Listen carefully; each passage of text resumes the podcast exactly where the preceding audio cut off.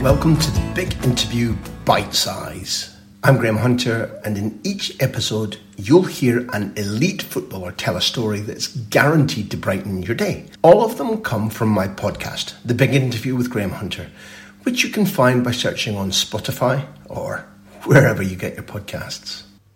Here we are with Aberdeen manager Stephen Glass telling us what it was like playing under Tony Mowbray, who completely changed Stephen's attitude to preparing for football in a youthful and very entertaining Hibs team.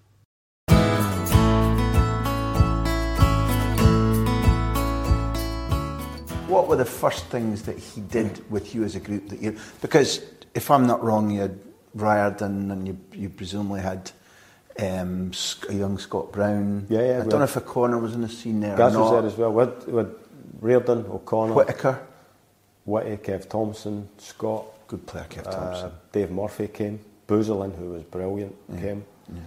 Uh, Gary Caldwell came. Gary Smith was still a good guy. Gary player. Caldwell playing out from the back, which Yeah. is very fashionable now, Yeah. but probably wasn't called that then. Yeah, no, it was just guys could pass it. That was it. Yeah. uh, Stevie Fletcher came through. It, people like us have fucked it up for everybody with their terminology and making up phrases and stuff. Like that that Yeah. Guardiola and Bielsa idiot man. Yeah, but no, it's uh, we, we had a good team, but Tony found a way to get the best out of that group of players. But like, if you could be specific about what began to change, because you said prior to Saturday he was the first one to say to bring in aspects of strategy, tactics. Yeah. What changed? starting to drip feed in on a Monday. This is what's happening on Saturday. With before video on that really as well. There's not a lot of video, but he'd be you're playing Inverness. He's talking about their back four, how they are. This is how they'll sit.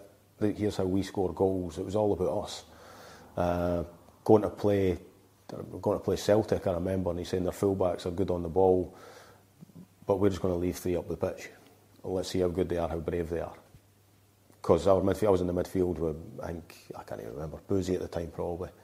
And uh, when we won it, it's it's Riordan and it's O'Connor. I think Dean Shiels was playing as well. I think we played two wingers and a centre forward. He said, I don't, don't come back, you three up front. Let's see if they commit bodies forward.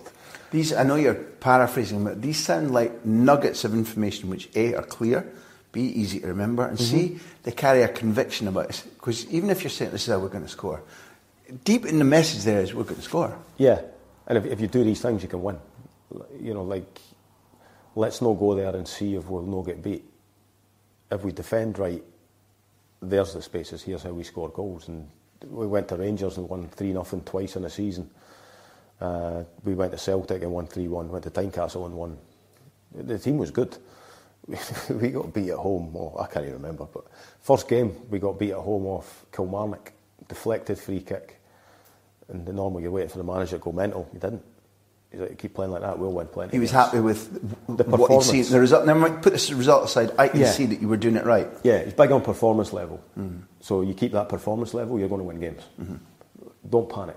See, that's the consistency that you've talked about that builds Yeah. a relationship. Because you go out and do what he says, you get beaten, he hammers you. You're like, oh, God, did, Did what you asked me. did Yeah. he. Yeah, yeah. And he was good at that. Very good. A lot of managers don't have the self possession to do that. It's the courage of their own convictions as well. Here's how we're going to play. This is us, and we'll trust it. And that, it's.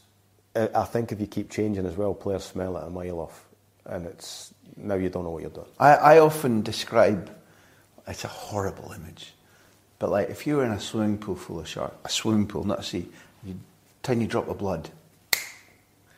I've often said I think that's what dressing rooms in football are like. Yeah. Does that sound right? In terms of- Definitely. he's bullshitting that. I- Definitely. Then you're done. Hundred percent, yeah, yeah, and I think uh, this, this happens less, I suppose, when you're in a position now. But at Atlanta, they, a couple of the players probed a little bit, I think, to see if I knew what I was doing, which was all right, uh, and I actually was quite glad they did because it gave me an opportunity without being I'm coming in to do this.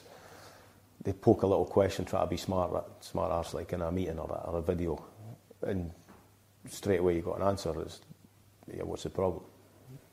And that, and that spreads through the ranks. Like, Yeah, because the players know as well. Oh, that one's asking a question because he's the one that's going to, and they all there's wee fractions there anyway. But they would know when he asks a question, that's not for the group. It's to poke the manager and see does And look, boys, I've got a manager on my. Yeah, yeah. Uh, so it was like we went through the coaches' room after, and the boys, the staff were like, "What's that question about?" I, said, I know what the question is about. It's all good. I'm glad it came.